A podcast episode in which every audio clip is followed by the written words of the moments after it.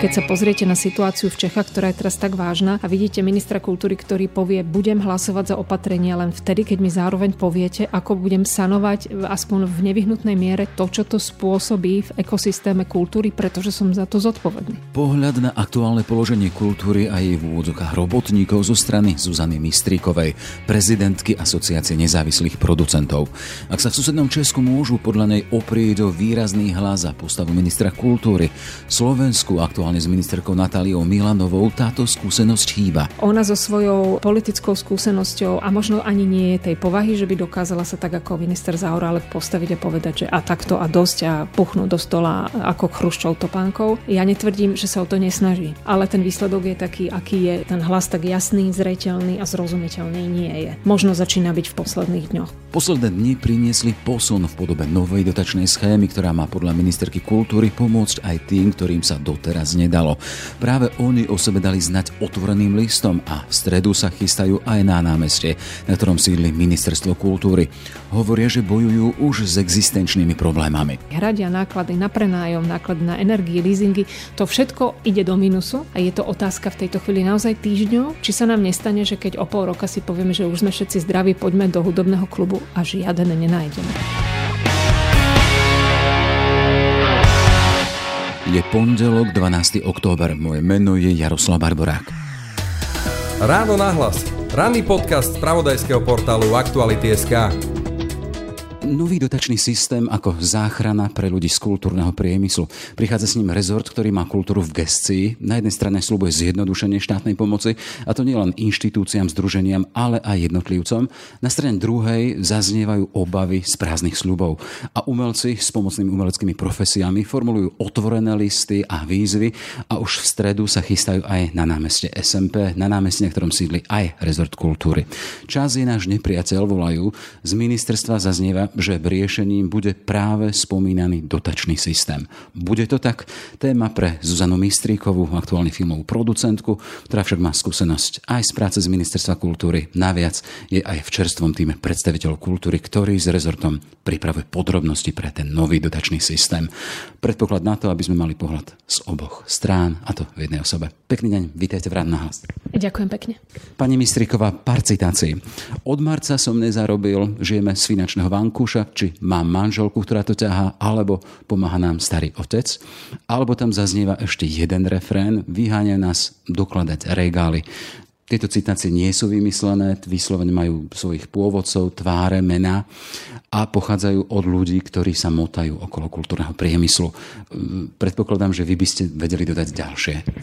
Určite áno a možno by som iba dodala, že nielen tí, ktorí sa motajú okolo priemyslu, ale máme aj informáciu od jednej umelkyne, ktorá pracuje, alebo teda je členkou orchestra, ktorá sa pokúšala v situácii, v ktorej sa nachádza nájsť si prácu a pokúšala pokúšala sa aj o tú prácu s vykladaním regálov, na ktorú ju nevzali, pretože je vysokoškolsky vzdelaná a bola by na tom mieste pre nich drahá. Takže možno by som začala tým, že nie je pravda to, čo zaznieva a to, čo ľudia počúvajú, že by ľudia pracujúci alebo podnikajúci v kultúre, umelci sa nesnažili svoju situáciu riešiť. Nie je to tak, že sedia doma a kričia, že nikto nám 7 mesiacov nepomohol. Nie je to pravda. Ľudia, ktorí v kreatívnom priemysle pracujú, ktorí pracujú v kultúre, umeleckí ľudia sú zvyknutí riešiť veľmi operatívne svoje veci. Treba povedať, že 90% tých ľudí pracuje spôsobom, že nie sú nikde zamestnaní, to znamená, nie sú v situácii, že každý mesiac nech sa deje, čo sa deje. Im niečo pribudne na účet, im na účet príde len to, čo si odpracujú. A problém je, že si to odpracovať už 7 mesiacov nemôžu, mnohí, nehovorím, že všetci. A podľa toho, ako sa situácia vyvíja, ešte si to dlhý čas ani odpracovať nebudú môcť. Oni samozrejme hľadajú náhradné zdroje obživy, ale nie je to úplne jednoduché. A to,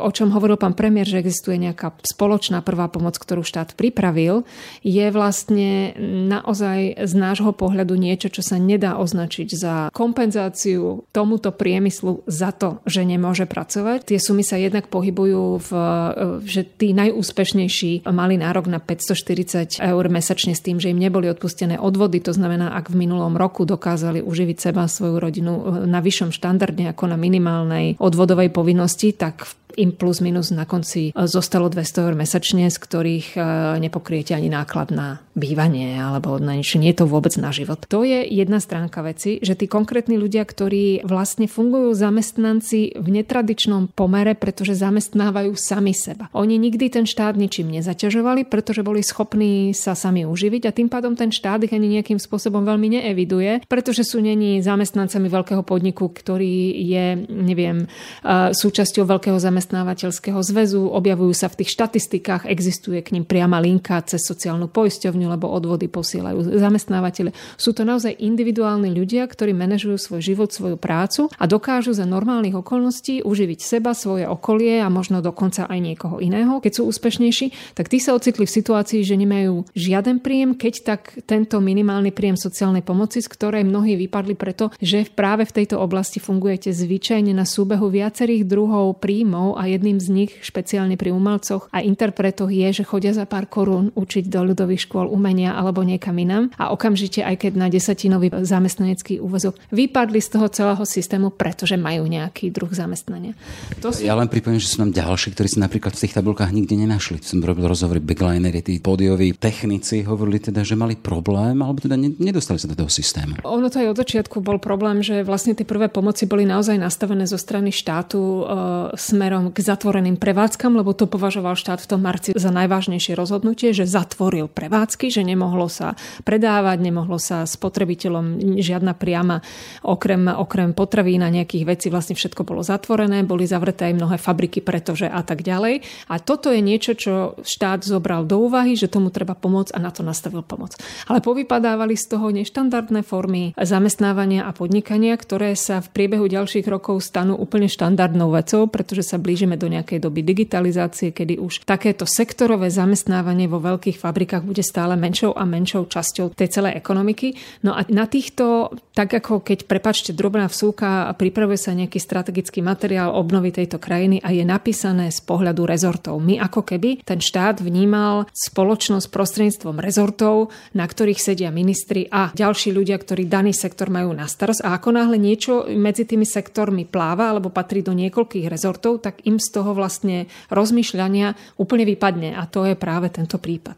Ale možno by som okrem tých individuálnych osôb chcela povedať, že ale zároveň, a to je vlastne, nechcem povedať, že vážne, vážnejšia vec ako tá, ten sociálny problém v tejto oblasti, je fakt, že tým, že je tá práca zastavená, tak sa nám začína rozpadávať infraštruktúra. Pretože tí ľudia sa nachádzajú v sociálnych problémoch teraz po dlhých e, mesiacoch a ak sa podarí to, čo pani ministerka deklaruje, že ten dotačný systém, keď ho schváli parlament, tak budú veľmi operatívne schopní ako ministerstvo na základe veľmi jednoduchých administratívnych úkonov zaplatiť tým ľuďom nejaké peniaze. Stále nevieme, ako zložité to bude a aký to bude objem. K tomu sa ešte konkrétne dostaneme, len keď si naznačili, že sa rozpada infraštruktúra, aby sme to mali, aby sme si to vedeli predstaviť predstaviť a uchopiť. Ste filmová producentka, vykreslíme to krátkosti.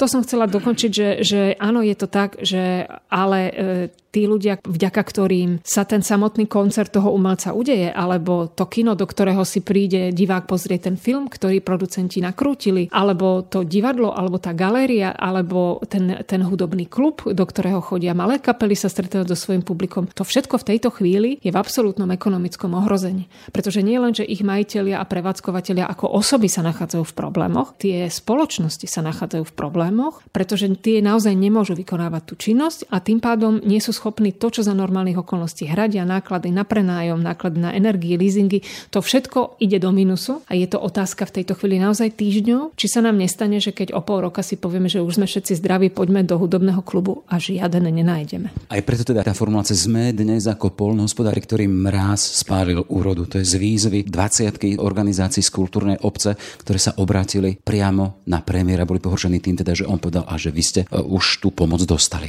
Áno, bolo trošku, ja neviem, či nešťastné vyjadrenie, ale v každom prípade v tejto výbušnej situácii to naozaj spôsobilo veľké pohoršenie na strane ľudí, ktorých sa to týka, lebo pán premiér naznačil, ako keby ľudia v kultúre a v športe si nárokovali niečo viac ako všetci ostatní a ako keby boli nejakou kastou, ktorá tvrdí, že majú dostať viac. Nie je to pravda. A v tej výzve aj konštatovanie to, že dnes je čas zachrániť a pomôcť nášmu odvetviu, keď sme sa my podielali predtým, strpeli sme tie opatrenia na vlastnej koži a hovoria tam o tom, že je čas, už je najvyšší čas, čo si robiť. To znamená, že od marca, to je ktorý 7 mesiac, podniky sú ešte stále bez náhrady od štátu.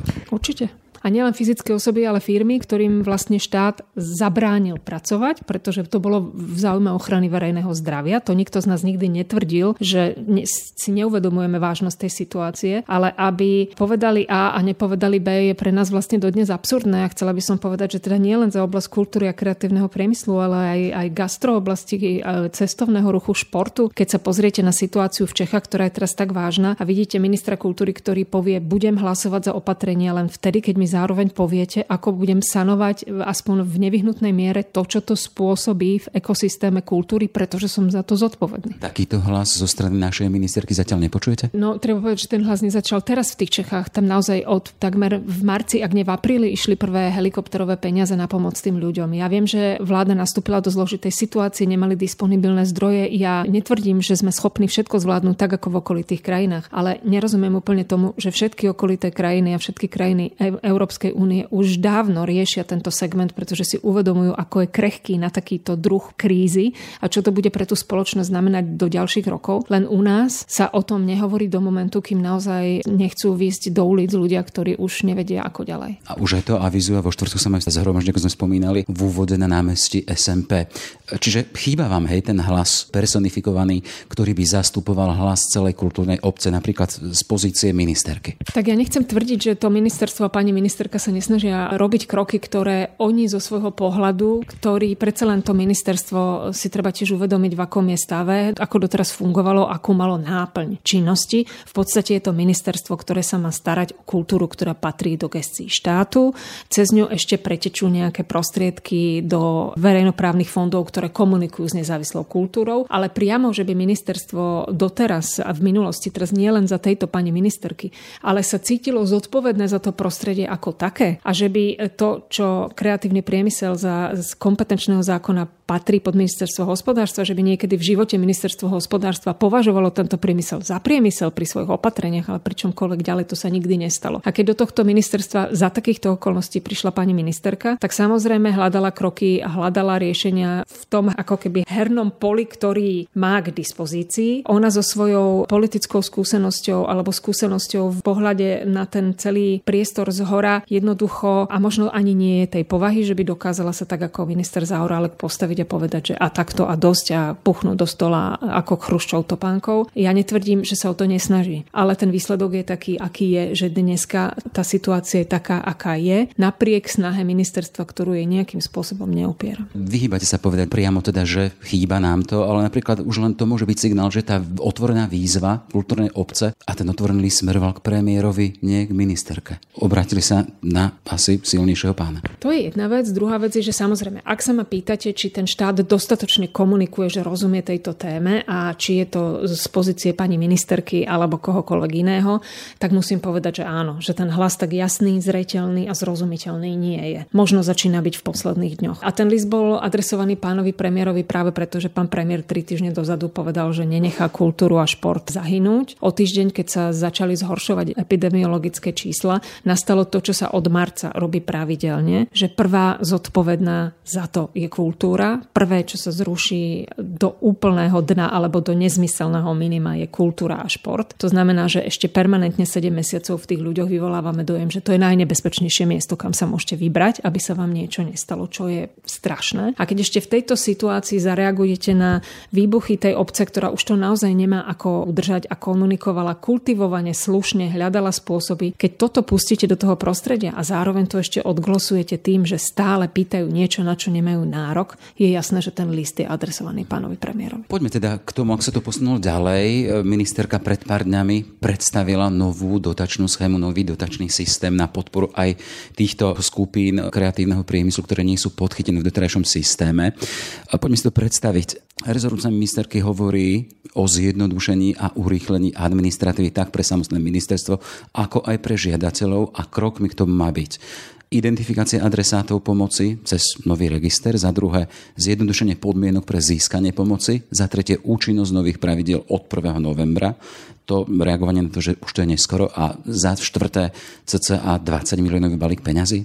Poďme postupne k jednotlivým bodom. E, tá identifikácia ľudí z kultúrneho priemyslu. To znamená, že doteraz neboli identifikovaní? Je to trochu zvláštne, že pri všetkých e, už zúfalých snahách o vyriešenie nejakého problému dostávame spätnú väzbu, že ale nie sú o vás žiadne čísla. No asi za to úplne nemôžeme my, hoci veľmi intenzívne ja som ako asociácia producentov súčasťou niečoho, čo sa volá Fórum kreatívneho priemyslu. My sme už pred 12 rokmi zavolali na Slovensko Lorda Smitha, ktorý bol ministrom kultúry vo Veľkej Británii, ktorý premenoval ministerstvo kultúry na ministerstvo kultúry a kreatívneho priemyslu a podarilo sa mu vo Veľkej Británii otočiť paradigmu vnímania toho prostredia a vysvetliť, ako závažný sektor ekonomický to pre krajinu je, okrem toho nie. Teraz ja stále obchádzam tú hodnotu kultúry, ktorá je nevyčísliteľná, ktorá je pre spoločnosť úplne nevyhnutná, ale keď už na to ideme cez ekonomické pohľady, tak on bol vlastne ten, ktorý im jasne ukázal, do akej miery tento sektor je najinovatívnejší, pracuje vlastne s obnoviteľnými zdrojmi, pretože jeho základom je kreatíva, žiadna nafta, žiadne iné záležitosti a dokáže najflexibilnejšie reagovať na akékoľvek krízy, pretože je postavený na malých entitách. A to, že je ale postavený na malých entitách, znamená, že nie je tak jednoduché urobiť štatistiku o tom, kto všetko tam pracuje a akým spôsobom. Neznamená to, že sa to samozrejme nedá. Dokonca treba povedať, že vláda v roku 2014 schválila materiál, ktorý iniciovalo opäť prostredie kreatívneho priemyslu a volá sa, že východiska stratégie rozvoja kreatívneho priemyslu vysí na stránke ministerstva kultúry. Sú tam pomenované všetky oblasti, ktoré pod to spadajú, aj akým spôsobom sa má k ním pristupovať. Akurát sa s tým nikdy nič nestalo. To Slovenska teda, je, že máme šuplíky, ktorých sa zmestí toho veľa. No respektíve, keď sa teraz obrátite na ľudí z rôznych oblastí, napríklad z občianskej spoločnosti, povedia vám, že majú pocit, že sa vraciame k 90. rokoch a že opätovne za každým, keď dôjde k nejakej zmene, začínate úplne od nuly. Vysvetľovať, vyťahovať zo šuflíkov materiály, ktoré dávno boli urobené, ktorí hovoria o tom, ako na ten sektor sa dá nahliadať. A toto je presne jedna z tých vecí, o, o, ktorých, o ktorých sa bavíme. Poďme k tomu registru, o ktorom sa hovorí, má vzniknúť nejakou dotazníkovou formou. Čo to znamená? Tak v tejto chvíli to znamená to, že Ministerstvo kultúry vyzve, aby e, ľudia pracujúci v kultúre, umelci v kreatívnom priemysle, spoločnosti, ktoré tam pracujú, vyplnili formulár, ktorý dnes Ministerstvo kultúry zverejnilo. Doplním, že nahrávame v piatok popoludne. A ktorého cieľom je nielen zistiť, kto všetko aktuálne tvorí túto oblasť, ale hlavne, aké dopady na tie jednotlivé subjekty za tých posledných 7 mesiacov sa udiali. Pretože ja viem, že je október a blíži sa november, ale ak aspoň teraz zistíme, koľko tých peňazí v tej kultúre vypadlo na základe relevantných dát a nie iba na základe toho, čo nám nikto neverí, tak bude možné, aby minister Heger s ministerkou kultúry riešili tento problém a vyčlenili taký objem prostriedkov, aby v tomto roku nejakým spôsobom kompenzovali. Ja mám, samozrejme, je to celé systémový problém, pretože cez dotačný systém. Riešiť kompenzácie do podnikateľského prostredia je veľmi nesystémový prístup. Ale teda, keď už sme sa dostali do tohto štádia, tak e, my budeme takisto všetci apelovať na svojich kolegov, aby to vyplnili, aby sme sa odrazili od nejakých prvých dát, ktoré sa teraz zbierajú. Čiže bude dotazník, ľudia sa prihlásia, napíšu to, čo robia, okolko asi prišli, vznikne register, ktorý bude slúžiť na čo? Takto, táto prvá záležitosť je naozaj zber dát. To znamená, že samozrejme vznikne evidencia nejakého počtu ľudí, ktorí tu pracujú, ale hlavne to najdôležitejšie bude jasné, ako na nich a na ten priemysel dopadla vlastne táto 7-mesačná záležitosť a z toho sa bude dať tak trochu prejudikovať aj ako to bude vyzerať v najbližších mesiacoch s dopadom koronakrízy na tento sektor. Ak sa podarí dotačný systém schváliť v parlamente, ak to naozaj budú schopní pripraviť a vyhlásiť e, po 1. novembri, kedy má byť účinnosť toho zákona, tak podľa toho, čo nám povedali na ministerstve kultúry, chceli by, aby bol naozaj veľmi jednoduchý administratívny úkon, kedy sa zaregistrujete s tým, že žiadate o pomoc a oni budú schopní to v tom dotačnom systéme bez administratívnych prieťahov e, zúradovať. Otázka bude naozaj, koľko tých peňazí od toho ministerstva financí na to dostanú. Pani ministerka hovorí e, o to opakovane, že žiada na to 50 miliónov eur. Ja mám ešte drobnú obavu, ale nechcem byť žiaden kuvik, že či ten úrad je vlastne schopný aj veľmi jednoduchý administratívny systém zmluvne zadministrovať v reálnom čase. Na to sa chcem spýtať, lebo teda máte skúsenosť z ministerstva, ste tam pred rokmi pôsobili a predsa len, ak hovoríme o nejakom priemysle, v ktorom má pracovať nejakých 220 tisíc ľudí, nevieme, koľko sa ich tam prihlási do toho registra, ale v každom prípade pôjde o tisícky ľudí a toto zadministrovať na ministerstve, ktoré pôsobí u nás. Je to reálne z vašej skúsenosti?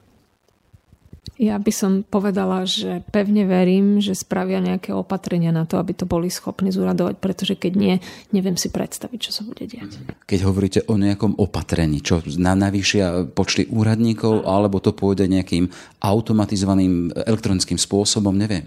Áno, aj. O čom sa hovorilo napríklad na tom vašom zasadnutí? Spomínal som v úvode, že ste členkou toho týmu, už jeho, v ktorom sú teda zástupcovia kultúrnej obca, spolupracujú s ministerkou, s ministerstvom práve na zofisovaní tohto. Aká je predstava? No, to by som úplne net- sa netvárila, že pracujeme na zofisovaní toho. Pani ministerka pristúpila k takému kroku, keďže prebiehajú tie naozaj už mnohoúrovňové diskusie tej obce so všetkými zainteresovanými, pretože zúfalosť tých ľudí samozrejme, že nie na všetky úrady za predsedom parlamentu, všade, kde sa dá tak vlastne poprosili ľudí, ktorí zastupujú niektoré časti toho priemyslu, či by mohli byť konzultačným orgánom, s ktorým o tom pani ministerka a jej tým hovoria, ale my naozaj žiadnym spôsobom nevieme nadizajnovať, ako to na tom ministerstve samotnom prebehne.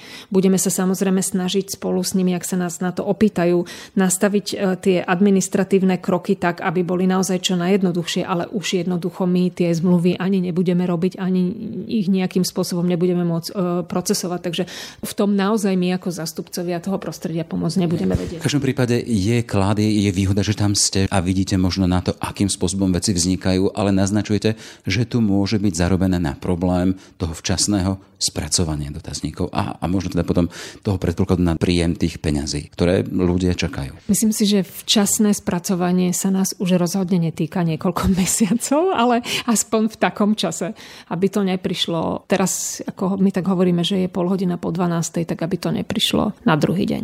Ja len naražam na to, že ministerka Milanová hovorila tak veľmi optimisticky, že to bude jednoduché, bude to rýchle, bude to do konca tohto roka z toho, čo hovoríte vy, nemáte veľkú nádej. Pozor, treba povedať, že ten systém, ako si ho nastavili, tak ako idú požiadať parlament, znamená, že to možno bude znamenať jedno čestné prehlásenie a jedno vyplnenie niekoľkých kolónok a máte právo na to, aby s vami uzavreli tú smluvu a tie peniaze vám poslali. Ale to samotné musí tiež nejako samozrejme prebehnúť. A takýto druh platieb v toľkým subjektom sa v tejto chvíli na ministerstve nedeje, ale ja pevne verím, že paralelne riešia to, ja neviem, sú inštitúcie ktoré administrujú takéto veci, ktoré možno požiadajú o pomoc. To už sú naozaj otázky na nich.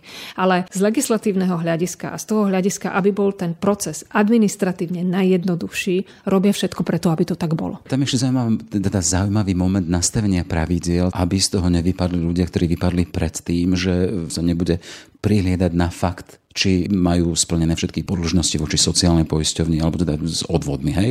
To je výhoda. Áno, to je určite výhoda. Zároveň, keď hovoríme o včasnom zúradovaní, napríklad si dovolím pripomenúť, že sme v mesiaci október, v ktorom vlastne končí odklad platenia odvodov. To znamená, že všetci tí ľudia, ktorí vlastne boli 6 mesiacov bez príjmu a nemali odpustené odvody, iba bol posunutá ich splatnosť, tak ich vlastne v tejto chvíli okrem iného čaká 6-mesačné splatenie odvodov. Takže preto sa bavíme o tom, že všetko je už dávno po termíne, ale ešte je možno šanca zachrániť to, aby to nemalo tak šialené dopady na tých ľudí, na tie osudy a na tie rodiny, ako to v tejto chvíli vyzerá. Ďalšou otázkou sú tie financie. Naznačili sme, hovoríte 50 miliónov. Spomínali ste aj to teda, že v rámci tých rokovaní aj s vami, keď ste tam boli ako skupina umelcov, sedel samotný minister Heger. Znamená to, že to je signál toho, že tie peniaze budú? Ja som to vnímala ako veľmi silný signál v zmysle toho, že tá téma už asi pristáva aj na nejakých iných stoloch. To je to, čo sme po celý čas upozorňovali, že to jednoducho bez ohľadu na to, ako je výrazná v komunikácii pani ministerka alebo nie, že to nie je niečo, čo môže ona vyriešiť sama so svojím tímom Trochu sa pletú ako keby objemy tých prostriedkov, o ktorých sa doteraz hovorilo. Tie prostriedky, ktoré s pani Remišovou predstavili pani ministerka, sú objemy, ktoré sú že 20 a 20 miliónov, z čoho 20 miliónov má ísť vlastne na vrátenie prostriedkov za vstupenky, ktoré boli predané ľuďom a ktorí doteraz čakajú, e, že sa im tie peniaze vrátia, lebo samozrejme organizátori im ich nemajú vrátiť z čoho.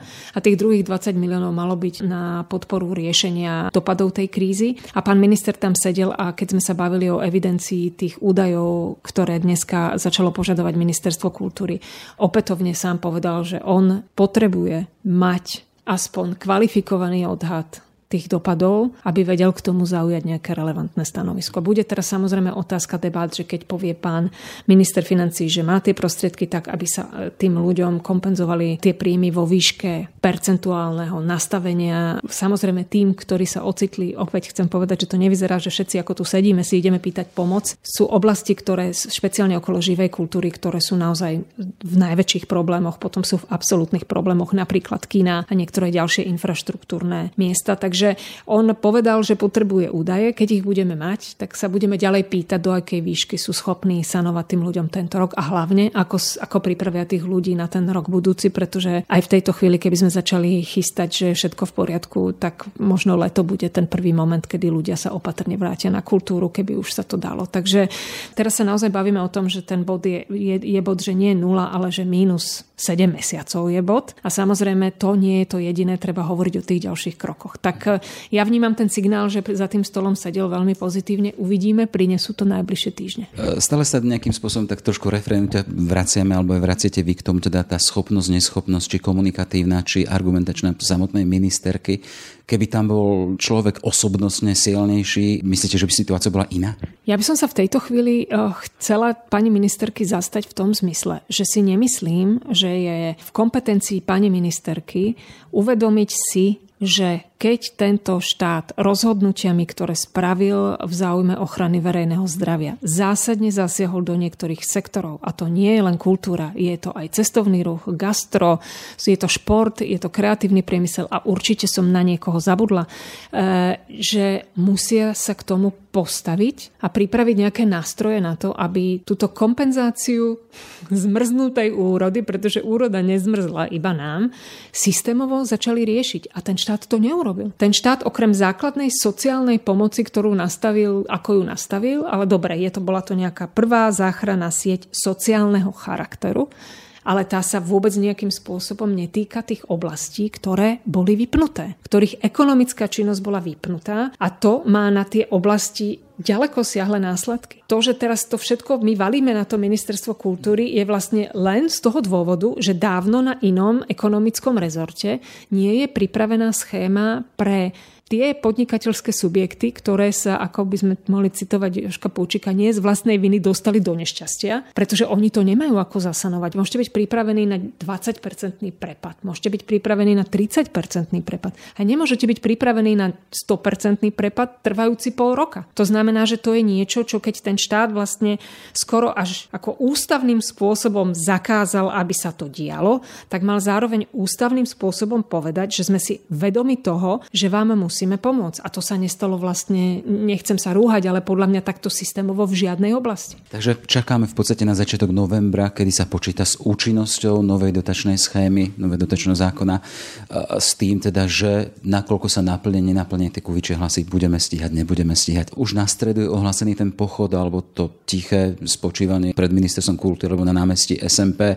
Námestie SMP, vy ste človek novembra 89. Čo to vo vás robí? Kedysi pred, koľko, 89, 30 rokov? Pred, Už cez. No, cez 30 rokov sa tam lámala sloboda. Teraz tam zasa ľudia kultúru idú dovolávať sa svojho teraz peňazí, ale v podstate aj tej slobody tvorby, lebo bez toho to nejde. Vlastne ste sa oblúkom dostali úplne k tomu, čo vlastne je skoro až ekonomický termín, pretože ten kreatívny priemysel, existujú také teórie, ktoré hovoria o tom, že ekológia toho kreatívneho priemyslu stojí na troch pilieroch. Tým prvým je sloboda. Sloboda tvorby, tým druhým je univerzálnosť, to znamená, že tá sloboda sa netýka len vyvolených, ale že ten prístup k tej kultúre majú všetci a aj, aj teda e, z hľadiska toho, ako vysoké umenie robíte, by ste mali mať tiež právo alebo podmienky na to, aby ste to dokázali vykonávať. A to tretie je trh.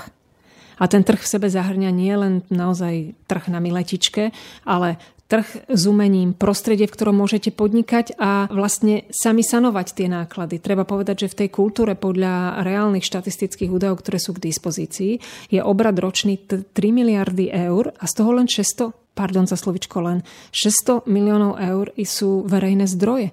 To znamená, že ten ďaleko väčší balík je balík, ktorý si vyrobí ten priemysel sám. On na seba zarobí. A naopak nielen, že na seba zarobí, ale tým pádom platí všetky tie odvody, spotreby. Je to normálne jeden z dôležitých ekonomických faktorov nášho HDP. A my sa na to vlastne presne to, čo hovoríte, jednak keď zrušíte tú slobodu tej tvorby v zmysle, že im ju zakážete robiť, lebo niektorým oblastiam sa to stalo. Ja viem, že spisovateľ môže písať a maliar môže maľovať, ale sú iné oblasti, ktoré tvoriť nemôžu. Keď zároveň zrušíte tú univerzálnosť, lebo sa k nej ľudia jednoducho nedostávajú a úplne ste vypli trh. To znamená, že to prostredie sa začína rúcať a začína sa rúcať vo svojej podstate, nielen, že spôsobujú tie, tie sociálne problémy. Takže Takže mm, áno, je to až, bavíme sa až o základných ústavných právach. Čiže to SMP, to zhromaždenie, to podľa vás pomôže, alebo to bolo len také memento? Viete, no, samozrejme to námestie SNP nie je spojené len s 89. Je spojené napríklad aj s Jankom Kuciakom, je spojené aj s mnohými inými ďalšími etapami vývoja Slovenska za posledných 30 rokov. A my by sme sa mali naučiť, a mala by sa to naučiť aj každá nová vládna garnitúra, že tým hlasom, ktoré sú nepríjemné, sa treba naučiť načúvať. Nie je to nič osobné. Nikto v tejto chvíli nie je osobne nahnevaný na pani ministerku Milanovú, ani osobne nahnevaný na premiéra. Možno niektorí sú už v situácii, že možno aj áno. Ale že ide o fakt, že keď v tej spoločnosti naozaj niečo začína byť problém, tak pokiaľ ten problém necháte zajsť tak ďaleko, že, že, že sa začne prejavovať na ulici, tak to znamená, že už sa tým ale musíte sakra zaoberať, lebo teraz nejde o to, že by nejaká skupina ľudí uh, vydierala na tom námestí politikov, ľudí, ísť znamená to, že sa v tej spoločnosti deje niečo, čo ste vy ako štát, ktorý reprezentujete, ktorý si my všetci platíme na to, aby ste vlastne vytvárali v tej spoločnosti nástroje na to, aby sme tu dokázali existovať. Povinný riešiť. A opäť samozrejme nechcem to miešať s nejakými ideologickými námestiami a témami, ktoré sa samozrejme tiež občas prejavujú týmto spôsobom, ale to už je trošku iná téma, keď sa bavíme o niečom, čo sa týka systému, čo sa týka nejakej oblasti, čo sa týka nejakého zásadného problému tak eh, si myslím, že dobrý hospodár ako tomu naozaj začne načúvať. Tak si len zaprajeme, aby tí naši hospodári išli tým smerom, tendenciou k tomu lepšiemu, hej? Určite áno a určite si to všetci želáme a určite aj všetci tí, ktorí sa podielajú na tom hnutím, aj tí, tí, ktorí pripravujú, nechcem to nazvať manifestáciou ako manifestáciou, ale manifestáciou svojej prítomnosti v tejto spoločnosti a svojej funkcie v tejto spoločnosti si neželajú nič iného. Toľko teda Zuzana Mistríková, filmová producentka a človek kultúry. Pekný deň a všetko dobré. Veľmi pekne ďakujem za túto možnosť. Ráno nahlas. Ranný podcast z pravodajského portálu Aktuality.sk. Sme v závere, len doplním, že záchranný dotačný systém pre kultúrny a kreatívny priemysel sme chceli predstaviť so samotnou ministerkou kultúry Natáliou Milanovou. Po počiatočnom prísľube a dvoch dňoch čakania nakoniec ministerka názor zmenila.